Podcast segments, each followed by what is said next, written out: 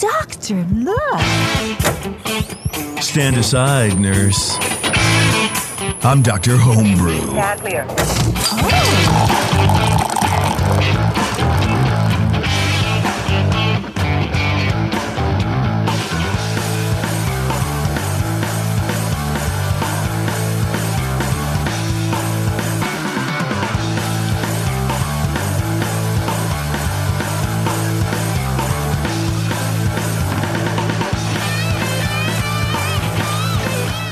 Hey, welcome everybody. Dr. Homebrew.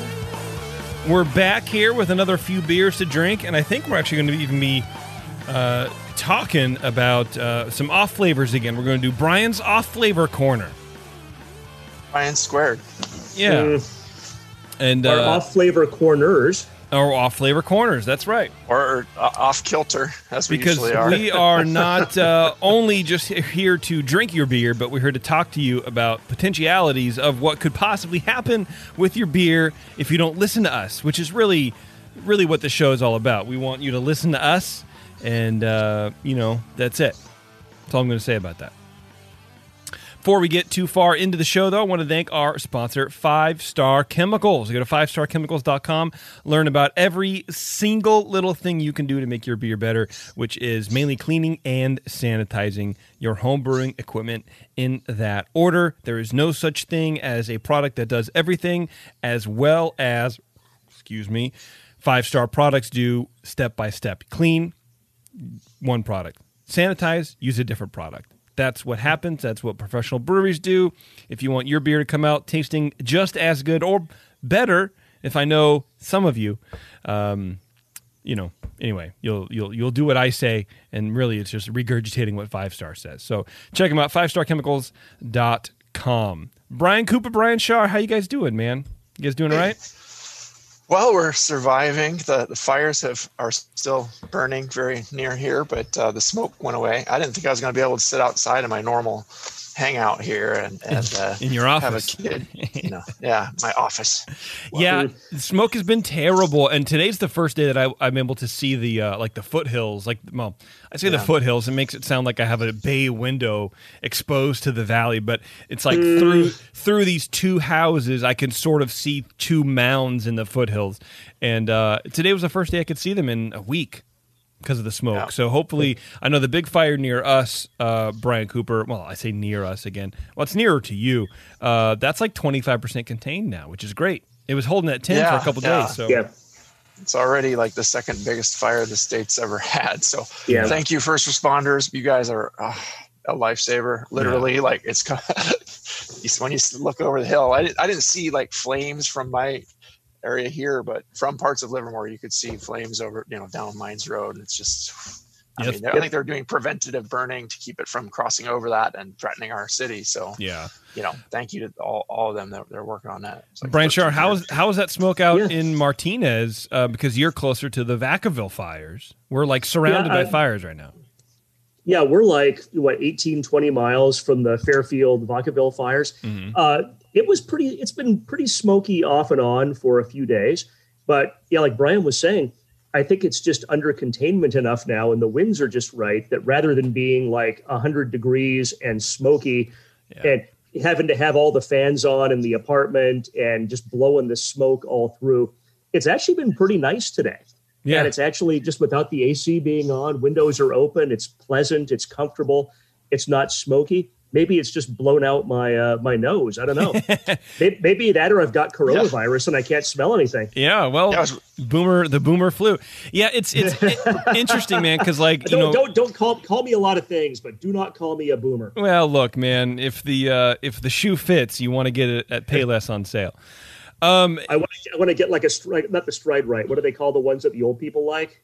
Right. The uh, hush hush puppies. Hush puppies. Get myself some hush puppies. Yeah. Then, then I'm a boomer, man. It's been No fu- no tie, like Velcro hush puppies. Man, I'd be like 80 years old and loving it. it's been interesting, you know, being at home, you know, being confined as much as, as we are, which is to the extreme, but, you know, whatever is what it is. And then you have this heat wave, and then you have the fires and the heat wave. It was 108 degrees and smoky uh, four or five days ago out here. And it's like, today was the first day we could open the door and not suffocate. It was it was very bad. Yeah. So uh, Well, the, so the yeah, White Walkers are going going to be knocking on your door next. I so- know, right? Mm, All right. Well, uh, we have uh, jo- we are joined by Ken. Ken, what's going on, my dude? Good evening, gentlemen. Uh, I'm hoping I don't have a smoked triple with the uh, aromas going on, and uh, not- that is not the intended style here. No, I'm I am drinking a smoked 805, which is new. Uh, I, I, I is you know uh, the uh, the beer hunter and the uh, variety. No, Ken was uh, Ken rules because Ken sent me beer this time, so I have beer to drink along with you guys. Yeah, I'm very actually excited about that because as much fun as I like doing the show from my house, so I don't have to drive to the studio. Although I I did miss drive, I do miss driving to the studio, um, but spending all that time, you know, we shaved like an hour and a half off the off the recording night. Um, I miss drinking the beer, and so oftentimes I'm just sitting here bored out of my mind because I can't I can't like I need to I need to focus and I can't chi- I can't chime in. Um, but uh, now I can engage with this Belgian triple you have sent us. I felt for you. I listened listened to the past episodes, and I felt for you that you Thanks, always brother. seem to be left out. So I thought I'd try and help you out. Thanks, man. Yeah, I really appreciate it. I really appreciate And it. it's not an not an IPA. This yeah. I appreciate that too. Um, is this the first one we're going to be uh, doing here, Brian Coop? All right, let me crack the beer Is here. that it? Okay, we are doing this one. All right. So I had a little bottle variation, and I wanted to just point to this. It's it's uh, you know there was one that was a little lower, and I don't know if that you know if something leaked or I yeah I I uh, I anyway have all basically I have all head. I've poured one hundred percent foam. a nice strong hiss, and it, w- I, I imagine as carbonated as the other sample was, that this might have been hard to bottle, and there there could have been uh, foaming in the. Um, and the They were- like. it's the rare beer that I'll, I'll I'll pour as a judge with with a tipped glass here. So In a okay, mason jar, no doubt. Belgian triple had a really, you know, the first bottle had a good fill level, so I used that one to judge uh, last night when I when I worked, worked on it. Had a nice hiss. Um, the foam started creeping up into the neck. Actually, this one's uh, kind of popping up a little bit, but it's not as as severe as the one I judged last night. So I might get some flavor variation here too. Uh, so I'm going to kind of go with it as we go along. Um, in the nose, it had a, a peppery, kind of a medium high peppery quality. Um, the fruit was fairly big as well, with some bitter orange and kind of a lemon skin impression. Uh, low spiciness um, and a medium low alcohol note is evident. Uh, kind of a medium low perfumy and earthy and floral hop note in there. I didn't get any DMS or diacetyl, just a fairly clean uh, Belgian fermentation apparent. Um, and there's a, there's a fair amount of complexity there. I, I liked the nose um, quite a bit. Nose.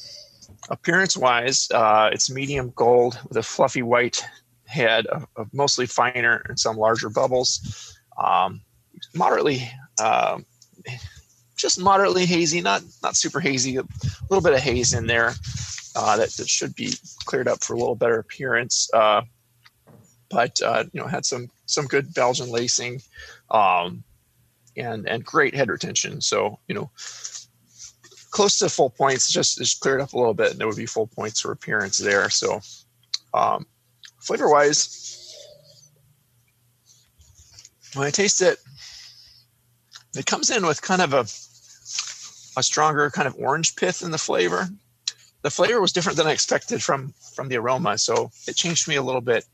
The pepperiness is still there, but it's it's it's a little more biting, and then it's getting maybe covered up by the some of the other flavors in there, kind of the um, not the brighter fruit flavors, but kind of slightly dulled fruit flavors. Uh, you know, yeast derived uh, fruity esters uh, but but there there's something going on with them a little different in this, and, and it, it's weird because it doesn't come through very much in the flavor, um, but it does change in the, in the or, or doesn't come too much in the, in the nose, but it does change in the flavor. So um, the the alcohols are very very firm. I thought I got just a little bit of solvent, but not not too heavy. Um, Pretty big bitterness in there to me, and I'm not sure if that's from uh, uh, like the impression of bitterness from the phenols that are in there combined with something else. But it, it has the impression of some bitterness. I don't. It doesn't. It doesn't seem like a big hop bitterness, um, or like a and obviously not a roasted malt bitterness or anything like that. But um, and it's also got a pretty dry finish, so that kind of comes out sharply. And then uh, you know the alcohol is is is, is pretty pretty evident there. Um, the phenols just seem a little harsher in the flavor, partly because of that dryness and the um, and they're giving that that impression. Um, the alcohol is pretty uh, pretty uh, in the. I'll get into the mouthfeel next, but it's it's warm. There's there's some. I almost thought there was something a little nutty or almond like in this or some, uh, something I was trying to get at like I don't know a marzipan almond. or something it's something cyanide in there Ken put cyanide in here we're gonna die yeah been waiting for that to happen you know ever since uh, ever since I learned that cyanide had like an almond like uh, taste or aroma in some stupid spy movie literally every time I taste or smell it I go well that's it something I'm, that's like yeah it just I don't know it's it. weird man mm-hmm no cyanide. I, I, will reveal a little early. No cyanide. okay. Thank you. Right. Early reveal. Yeah, thanks, man. Everybody else stops drinking it. Appreciate um, it. Yeah, so like you to incriminate yourself on a podcast. something a little odd there in the in the flavor, um, and it makes the, the malt taste a little grainier in the aftertaste too. Kind of. This. So I I get flavors a, kind of plain. I get a solventy. A odd way. I can get a solventy. Yeah. It's um to me, this tastes a lot like I, I could confuse this with you adding a bunch of uh, orange blossom honey to this. Beer. Yeah. Where it, I mean, yeah, honey, honey like it, maybe, yeah. it could be some oxidation creeping in. I don't know, but, but this bottle had a lower fill too, but the other one was filled up perfectly. So you were talking honeysuckle, I, I, thought. Didn't you say something about the honeysuckle? Or maybe I just I, like marzipan or like almond like, you know, nut, something oddly nutty, but because I get a honeysuckle a big, a minor note. Yeah, I get a yeah. honeysuckle and I think that sweetness combined Honey. with maybe the oxidized flavors or or I don't know, there's something that sort of combines to make it taste like orange blossom honey which I've you know, made yeah, a lot of beers with, bright... a lot of meads with. So I, I, I guess maybe I'm that's my memory. You know, yeah. My, my I just want memory. the triples to be a little uh, have a brighter fruity edge. I yeah. guess bright is not really a flavor, but like just a a nice, clean, fresher, fruity fruity ester compared to what it what it the way it's displaying here. But uh, mouthfeel wise, I'm getting quite a substantial uh, warming effect going down all the way down into the chest. It, it, it, there's definitely something hotter in there, but um, it doesn't seem like the alcohol level is like way off the charts. It's just it's it's it's firm, but then there's a little extra and it's, it's a little warming. Um, medium light bodied, uh, with a very very high CO2 level. Uh, the beer's not not creamy, but has a, a moderate biting astringency, possibly the combination of the, the carbonation with the um, the phenols in there. Um, the alcohol warmth you know, it's medium alcohol warmth, I would say, but just a bit hot, and it comes down further because of that. Uh, it's not overwhelming; it's, it's just there, and you notice it, and it, it warms you up a little bit. Uh, usually, you know, this uh, a triple should be a little more deceptive. but uh, you know, overall impression, it, it, really had a nice, promising aroma. I liked that. It turned slightly more harsh and odd in the flavor, the mouthfeel, um, just not as smooth and and uh, tricky of a beer as I hope. I had nice complexity, but it, it wasn't um, like the, the kind of beer is like, okay, you take a sip, it's like, oh, there's a little alcohol in there. And then you finish the glass and you're like, whoa, there was a lot more alcohol in there than I thought.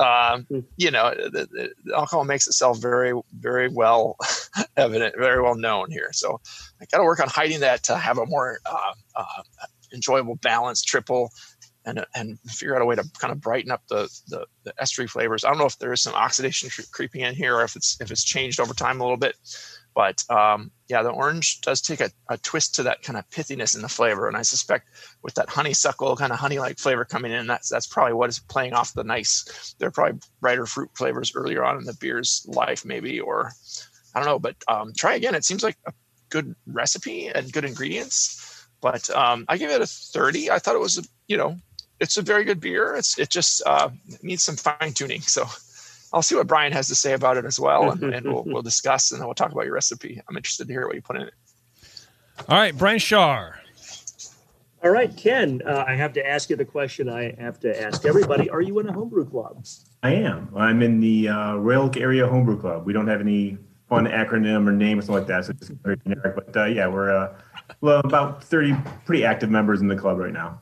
Oh, nice. That's That's, really good. a good size because Yeah. that's enough to do different things, but it's not so big as to get unwieldy. So Yeah. very cool. And uh, I will have to share with everyone for the sake of Homebrew Con that shall not be. Uh, I'm drinking your beer out of a Homebrew Con 2019 nice. Providence, Rhode Island uh, tasting glass. So go go AHA. Uh, if you're not a member of the AHA and listening to this show, you probably would want to be a member of the AHA. So go ahead and do it. Uh, there we got the plug. Okay, homebrew clubs, AHA plug. All right, let's talk about your beer. Uh, I like this beer. Uh, you know, talking about the bottle, I didn't look at both bottles. I pulled one out of the fridge uh, of the two that you had sent. Uh, it had a, a good fill. It was appropriate the fill level, everything else. So I just xed that uh, out there. I did notice that this isn't an effervescent beer, but it did the the head came up in the glass a lot more than I'd expect even an effervescent beer to have. But I didn't have the sort of creeping up the neck that Brian did in in my sample. Maybe I just wasn't sitting there watching it enough. But when I think about the ones that creep up the neck, you can go and drink half a pint and come back and there's like a bunch of beer on the sink because it came up out of the neck. And this this didn't have my my bottle didn't have that. Uh, aroma, uh, I thought the aroma was kind of lower overall than expected.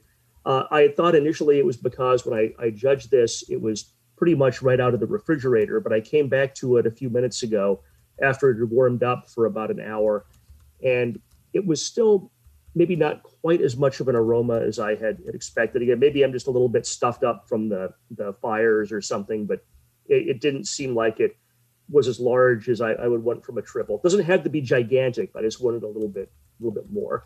Uh, low to medium malt. Uh, got a little bit of uh, berry type character from fermentation.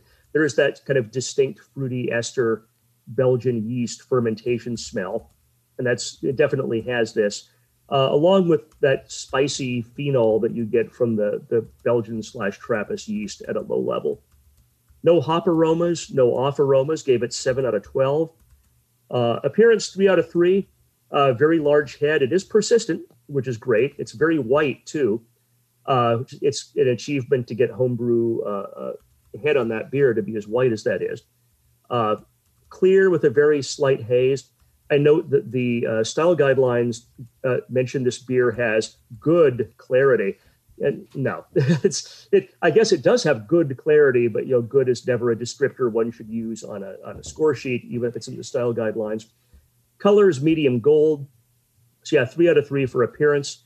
Flavor um, initially, flavor is medium, uh, sort of malt sweetness. I get sort of a pilsner malt character from that.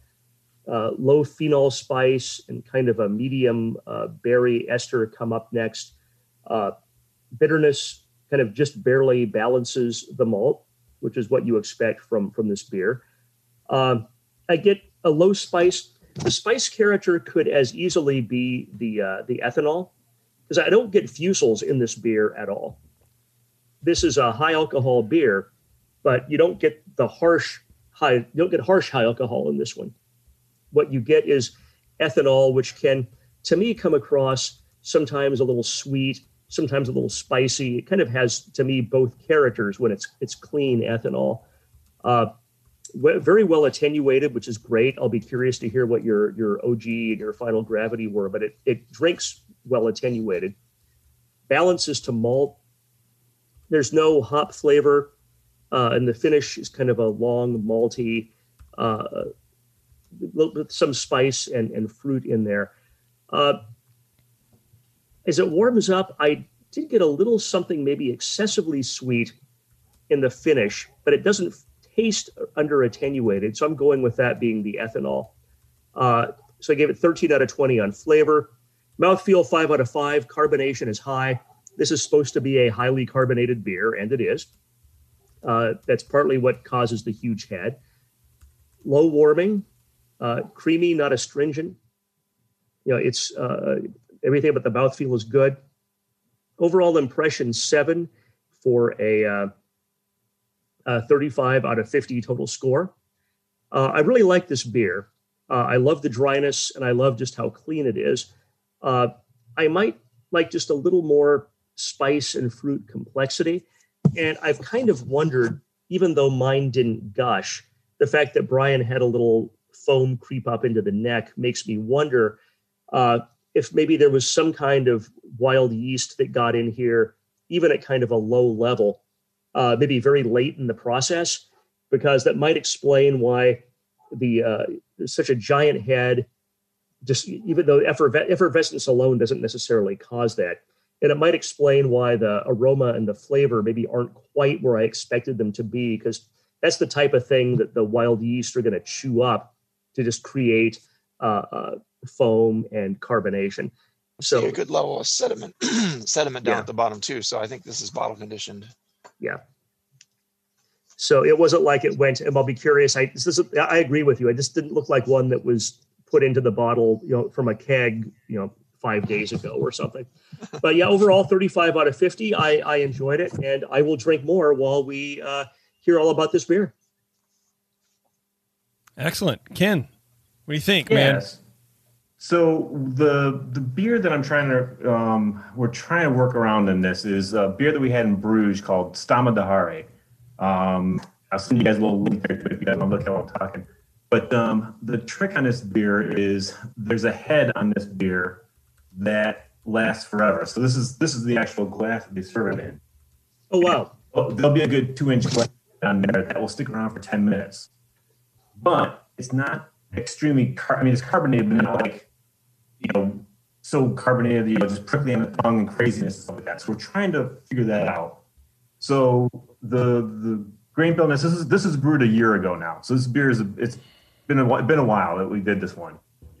Um, so it was a 12 gallon batch, um, 80% uh, Castle Chateau Pilsner, um, 12.5% raw wheat malt, uh, white wheat malt, and then 7.5% uh, Avangard Munich malt. Um, mashed in around 152. Um, we had three ounces of sterling hops at uh, 60 minutes for 26 IBUs, and that was it. Um, and the uh, yeast for this one was we did the Imperial Triple Double, which is the Westmalle yeast. Um, so use that there. Um, fermented from 67, I let it free rise up to 71 and kind of held it from there. Um, OG was 7, uh, 1076 the final gravity was 1016 for an ABV of 7.9. Um, the original one we did, so we did this one prior as well. So this is the second version. The first version we did was closer to the Staminee De Garre that we've had before, which is it's, a, it's an 11% triple, which is extremely high, but it drinks like candy. When you go there and have it, they will serve you three and then cut you off, which three is probably a lot for what you do because you walk out of there stumbling after three. Yeah, man. Mm. so, but the trick is we're trying. That's why I kind of want to see what you know. One, this, this is a lower strength version, so it's just more of a standard version triple that we did. Um, but I want to try and get your guys' feedback and see what we can do to the carbonationness of the degree is, is very high. Um, so I, you know, Brian Shari mentioned about an infection. It's really more an intentional trying to get that that carbonation up there to try and give it that big fluffy head that sticks around for a long time. That's what we're trying to figure out that balance between. I, I'd um, say you achieved that with the head. Like both yeah. when I, I drank it last, I was just amazed how it just hung in there. There was like it started out super dense and and thick, and it just stayed and stayed and stayed. And I think you're getting a lot of that from the wheat and some of the other quality malts you're using, uh, put, leaving some nice proteins in there. Yeah. Just medium, small chain proteins, and and uh, keeping the head up nicely. You, you achieved that. Yeah, and, and like you said, it, it, it was yeah. bottle conditioned. But yeah, it may just be you know when it was fresher. I, I imagine it tasted yeah. quite quite different and more. But I mean these you know you can age them a little bit, but uh, yeah, year it might be getting a little long in the tooth. Get, get to the end, end, end of the yeah. line there. It's you achieved what you wanted with that. I, I would um, you know I think that the, some of the graininess and the flavor is coming from the wheat, and you might try something else in there. You know, I don't know, maybe some some I don't know something else just to to play with. I don't know if you want another, um, a, you know, some some carapils or some uh, you know I don't know some some uh, oats or something fun. It just that like something to give it a little more uh, protein that, that, and not have the the super grainy taste of the wheat. Because to me, that like kind of you know, it, it, can be a little bit weedy, but it's starting to just taste kind of grainy and aftertaste after everything went away. And it's like, okay, and, you know, that's that's not what I wanted in my triple, but it, it's good for what it is. I like it. But um, yeah, yeah, I don't know what you think, Brian. Yeah, go ahead, Brian. Yeah, ingredients I'm, wise. Yeah, ingredients wise, yeah, I don't really have anything to add other than what what Cooper has said.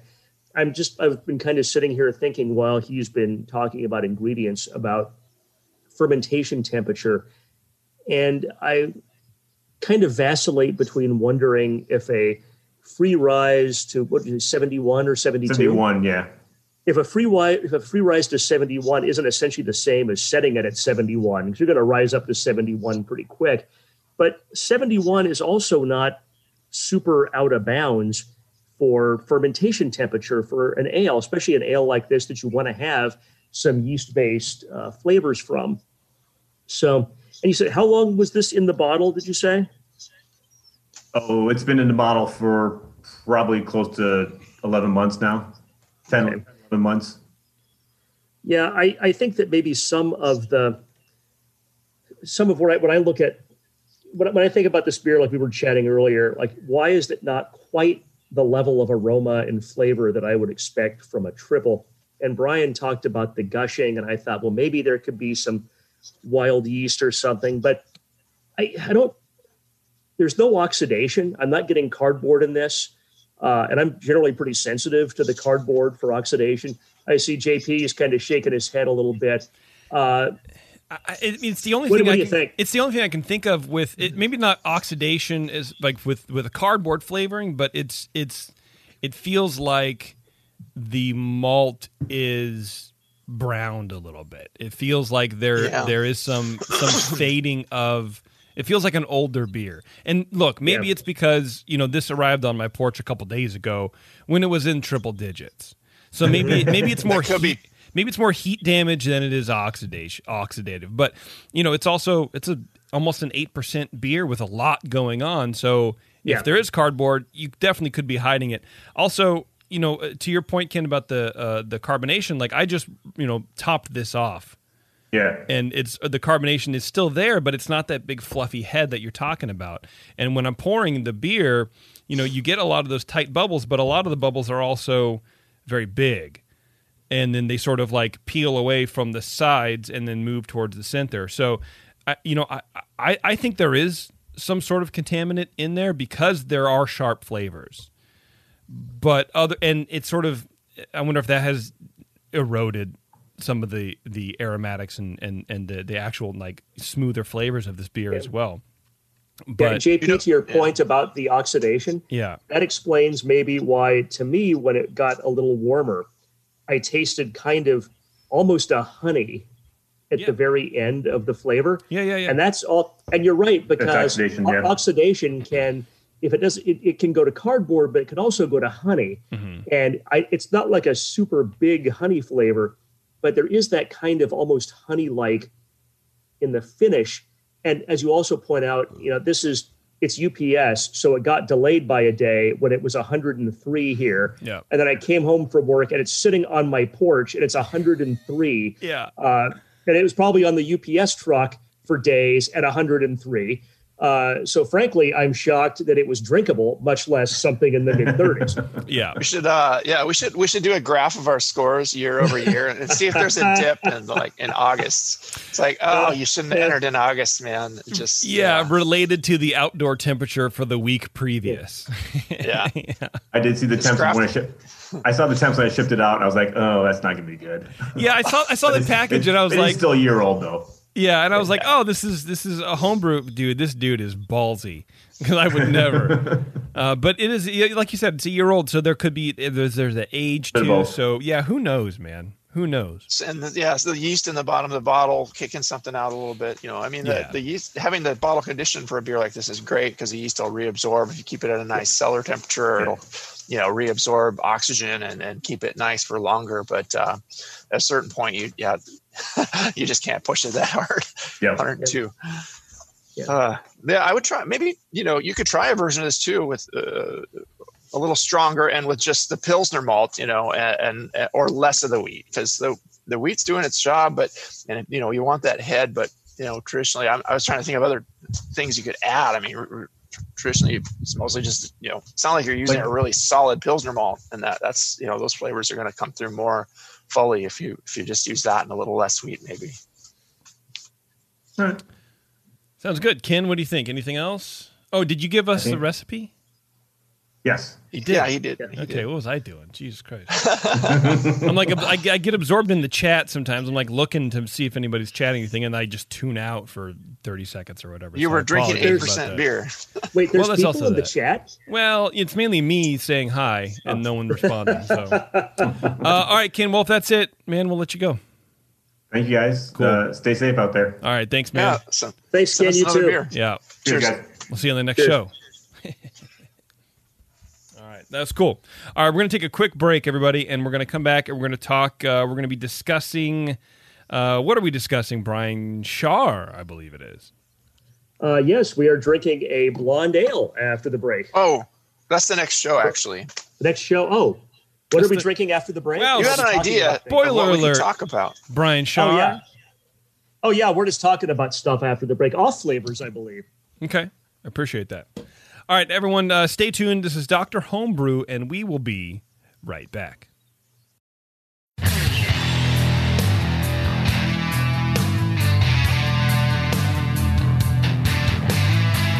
Now, back to the examination.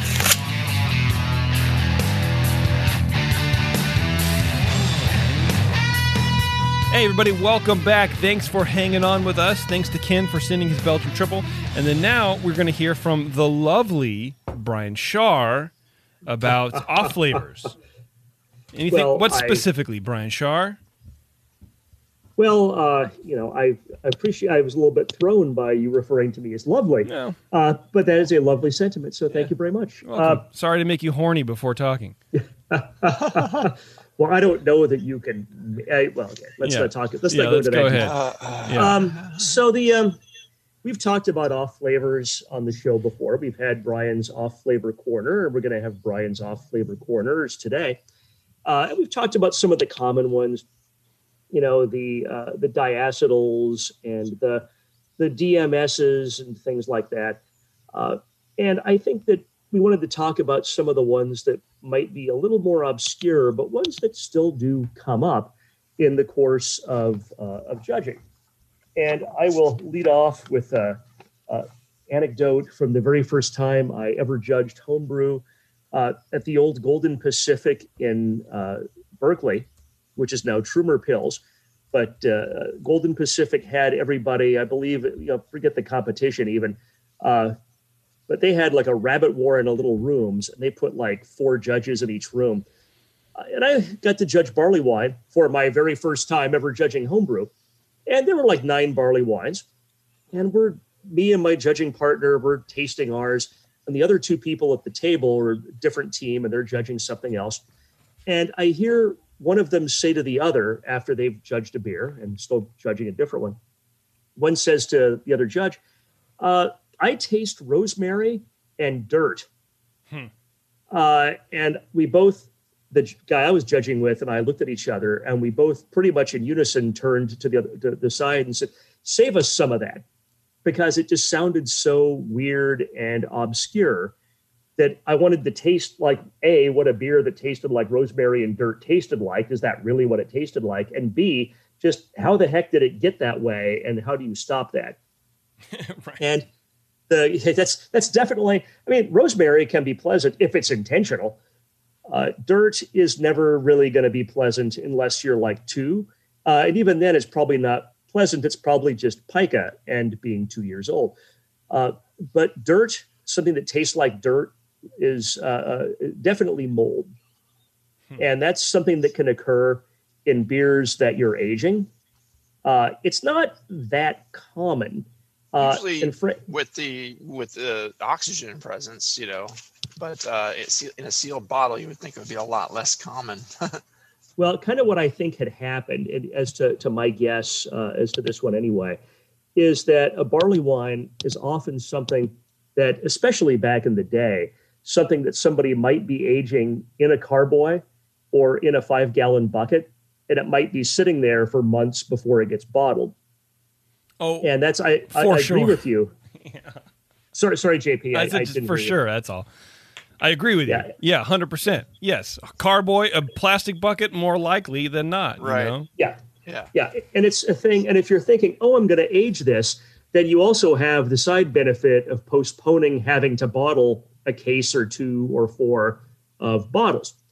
Uh, and I agree with you, uh, Cooper, that if if you're if it's in a, a sealed bottle, you're not mold isn't going to be much of a concern.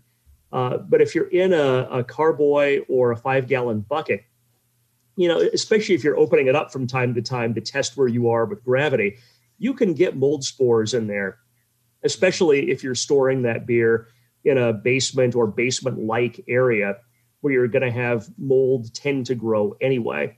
So that's that was kind of my opinion as to where that had come from. Well, now the, the rosemary and dirt, uh, you would you think, okay, those are very distinct flavors, but anything that has mold in it, you would also think might have a, a real musty cellar-like flavor too. Um, and a you know a barley wine is a pretty hoppy beer. I would say that uh, you know when in young in its younger, fresher uh, uh, flavors, and and some of the some of the dank hops. Uh, you know, can be just you know marijuana-like hops can be described as minty or rosemary or thyme. So like there could be, you know, and earthiness too is another, uh, you know, soil Josmin is, is another uh, hop derived flavor that can come out in some beers more than others, just with, with certain hops that throw that. But I would think in an aged barley wine, that might be more prone to aging out and not really being there anymore. But just to play the devil's advocate and throw another angle at it, you know, I mean, we're speculating here, all of us. So Right. No, I totally agree. And we're speculating about some of the more obscure off flavors, which, by the way, you know, I happened to see the other day a Lagunitas Hi Fi Hops, which is a uh, cannabis beer that has like, you can get it with just CBD, like five milligrams THC and some CBD, or 10 milligrams of THC in a bottle. So made by Heineken, uh, of course, because you know Heineken owns Lagunitas uh, but they like they like the weed in the Netherlands, so that makes a lot of sense. But I've never, I, I've I've tasted that that home brewers have made. Where hey, look, I put some cousin in my beer, and it's it's never good. I can't imagine this high. Uh, I, I'm willing to try a little hi-fi hops at some point just to check it out, but that's it- it's one thing if your hops have kind of a danky character, but please, for the love of God, don't don't put the actual cousin in beer. It just never works. It's kind of by definition an off flavor. I wasn't going to men- talk about that, but that just kind of made me think of it. yeah. Uh, I'm, you know, there there could be a, a occasional medi beers that aren't that bad. Uh, you know, uh, Yeah, I mean, I, I think I think to to Schar's point, it's uh, you know extracts versus flowers. So I think like Yeah. the the medi That be. beers, like you're saying, or, or or some of these commercial examples are are most likely not adding whole flowers to any sort of Yeah. you know bright tank. It's probably oils or some other Yeah. delivery system, you know, like that. Yeah, probably some kind of distilled terpenes or whatever, where they've taken the and you're not getting the green matter and every anything else. So that's a couple of off flavors. One that uh, I was looking at uh, a little bit to discuss with the increasing popularity of kettle sours is the butyric acid, which you're probably not going to get too much just in regular home brewing. But uh, butyric acid is the baby vomit and you know like any like anything you know babies are cute innocent little creatures and nothing that comes out of them smells quite as vile or disgusting as what comes out of a full grown adult human. Uh, but baby vomit is still not pleasant or nice and you certainly wouldn't want to be smelling that uh, in a beverage you're trying to drink. Um and the thing with the butyric acid is that it really likes the uh, the temperatures that lacto does so you lacto likes that. I always kind of forget. Is that like 105, 110 Fahrenheit? Kind of that, you know, Yeah. 100 to 110, somewhere around there. Uh, that's the ideal temperature and the ideal environment for lacto to grow.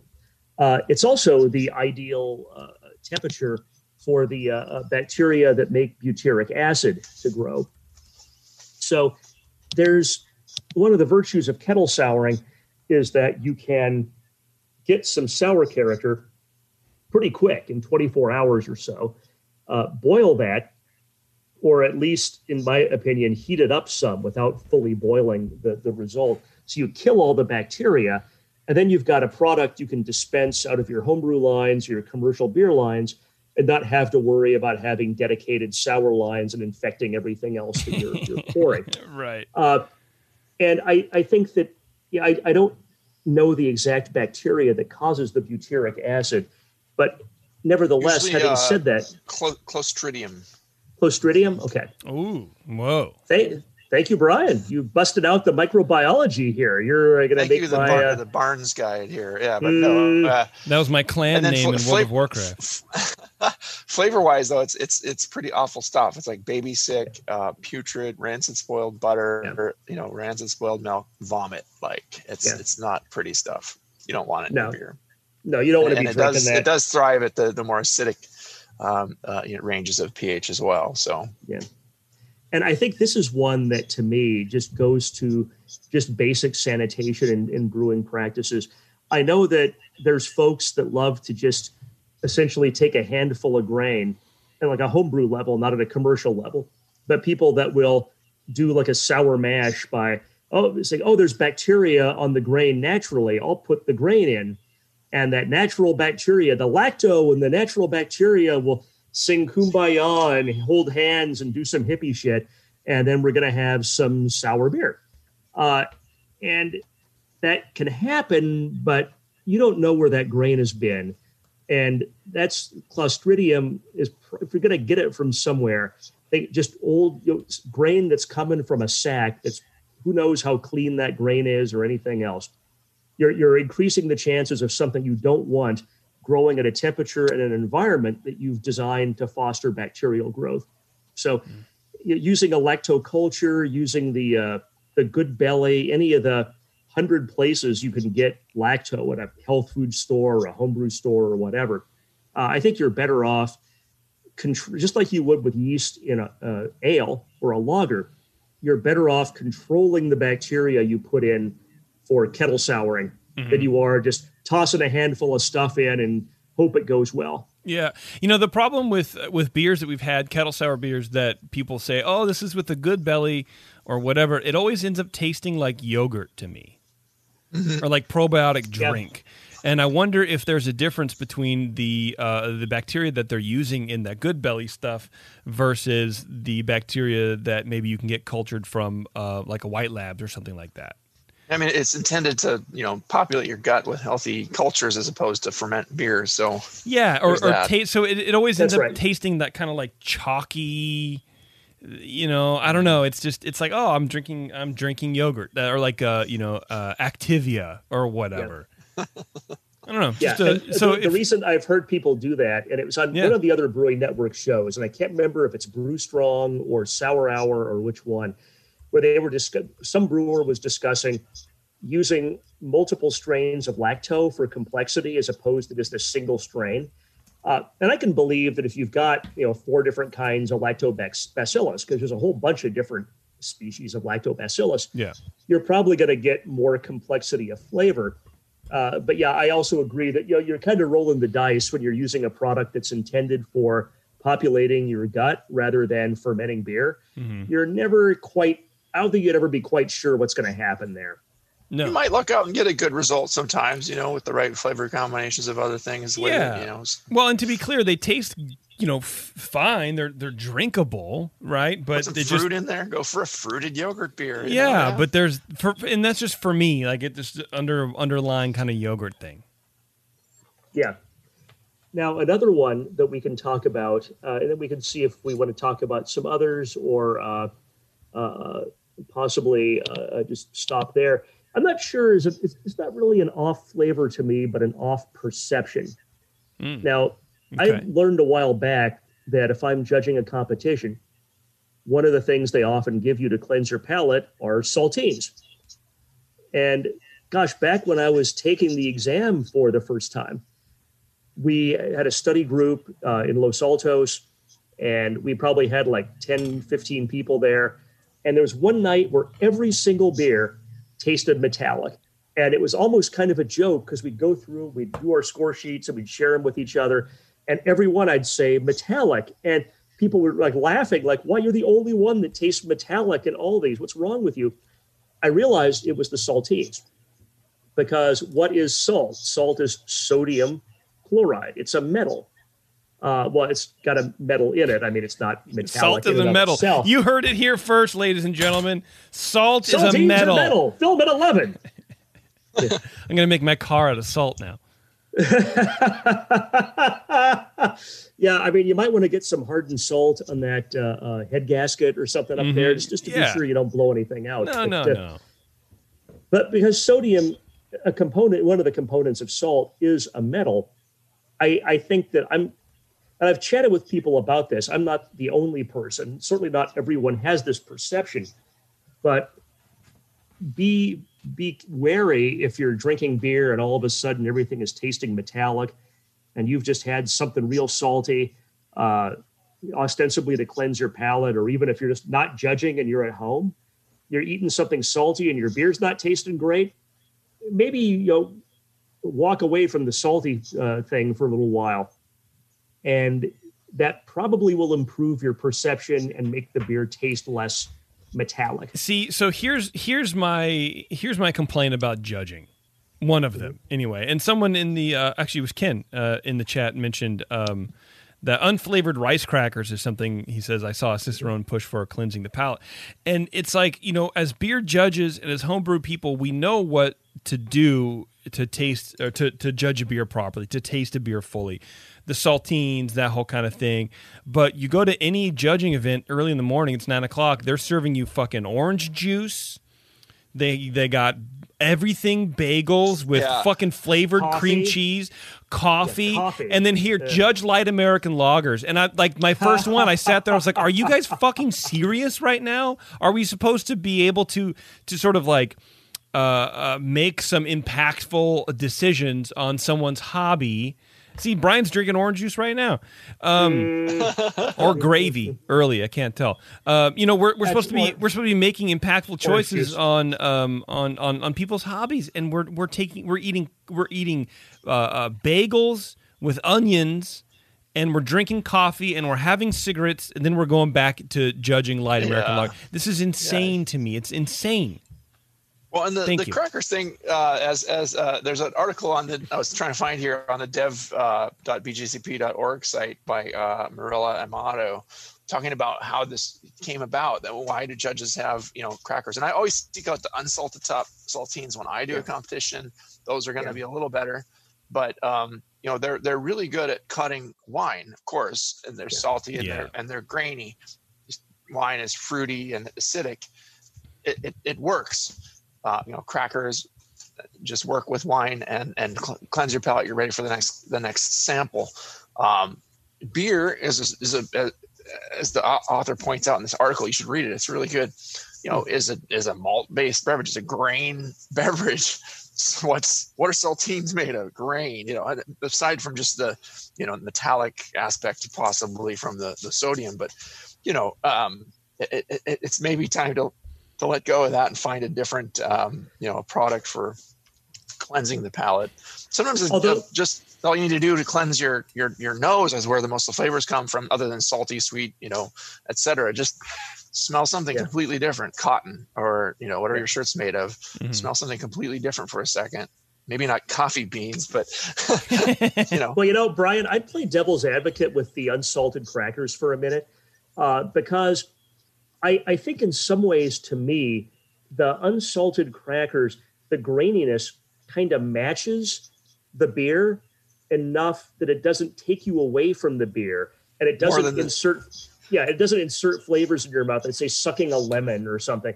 Uh, kind of the reverse of what you talked about for wine right?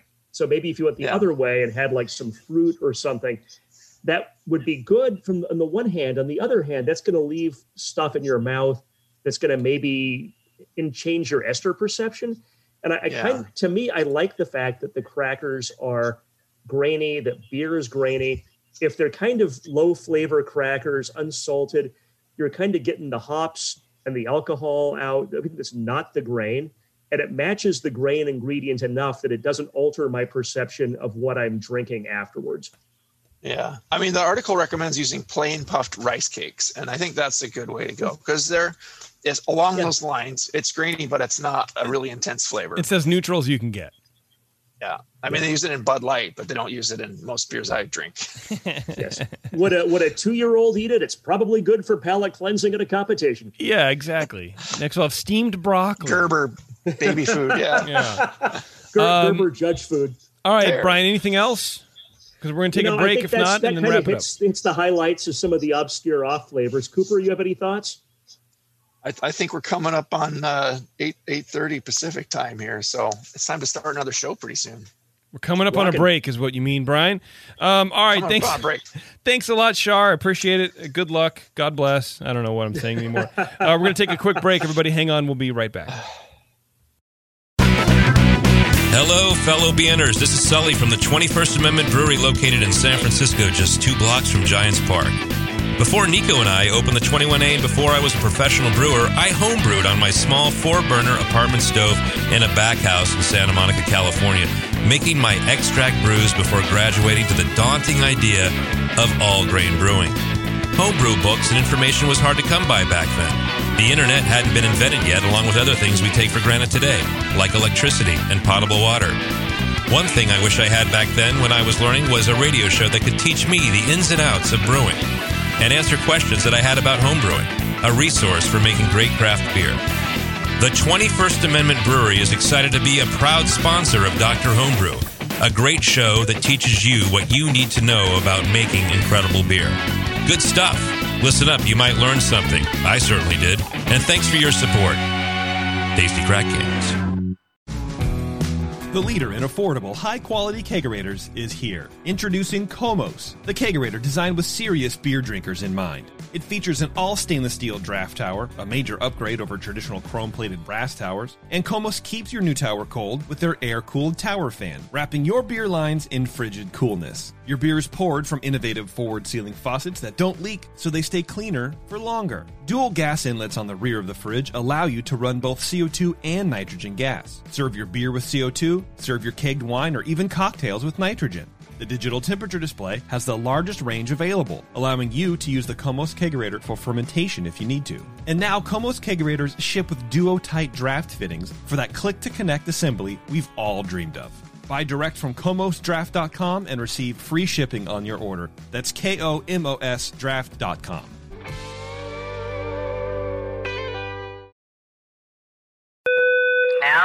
serving patient number 189. Number 189 to the counter, please. Now back to Dr. Homebrew.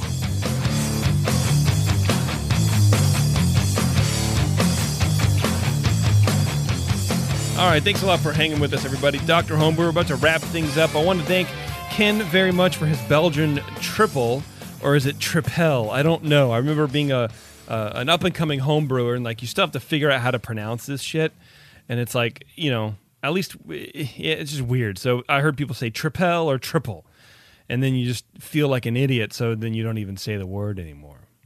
That's what I like to say about that. It's actually triple, you idiot. Damn it, Mm, the I T say is triple. silent. Yeah, it's just let's ripple. triple down on that. Let's do that. It's Ripple. The T is silent. Hmm. Um, all right. Yeah. Thanks. And uh, thanks, Schar, for the uh, the off flavors talk. I think we should do more. Uh, the chat on Facebook was uh, suggesting some, so maybe we can uh, you know archive that, and maybe oniony I think was one, and all sorts of fun stuff like that too. Don't And- use Summit hops. That takes care of your Yeah. oniony problem. well, you know what? I thought I thought maybe we can get into at some point uh, maybe how to do hop selection as a home brewer to avoid off flavors because sometimes as a home brewer you order two ounces from the the homebrew shop and it's like well that's just it's what you get it is what it is Yeah. but Or what hops play m- more nicely together. And, Yeah. you know, yeah, there's variation within just the hop, but, you know, what's going to play nicely with a CTZ versus, a, you know, Cashmere or, or a Columbus or what, you know, whatever. Yeah, and we could bring Columbus Nate- CTZ. we could bring Nate back on and uh, We you know Nate. Yeah. yeah we need Nate for that, That so would be maybe awesome. maybe we'll do that next month what do you think All right. Anyway, thanks. If, for, if he'll do it, I'm not going to social distance from Nate. I'm going to hang out with Nate wherever he. I'll go to his house. and You gotta go to like, his house? like two feet away. yeah. Well, you would do that. All right, everybody. Thanks a lot again. I really appreciate it. Um, have fun. Be safe. Wear a mask. Please. Call your Social mother. distance. Call Uh, your help fa- old ladies across the street, but from a six foot distance. Yeah. masks. Basically, you just push them with a big push broom across the street, Mm-hmm. and don't touch them. Don't touch anybody. Stop touching people. And uh, I really appreciate it. If you want to send beer into the show, Brian at thebrewingnetwork.com. We need some beers. We need you. We need you to send in beers. And uh, that's it. All right, everybody. Thanks a Yes. lot. We'll see you later. Cheers.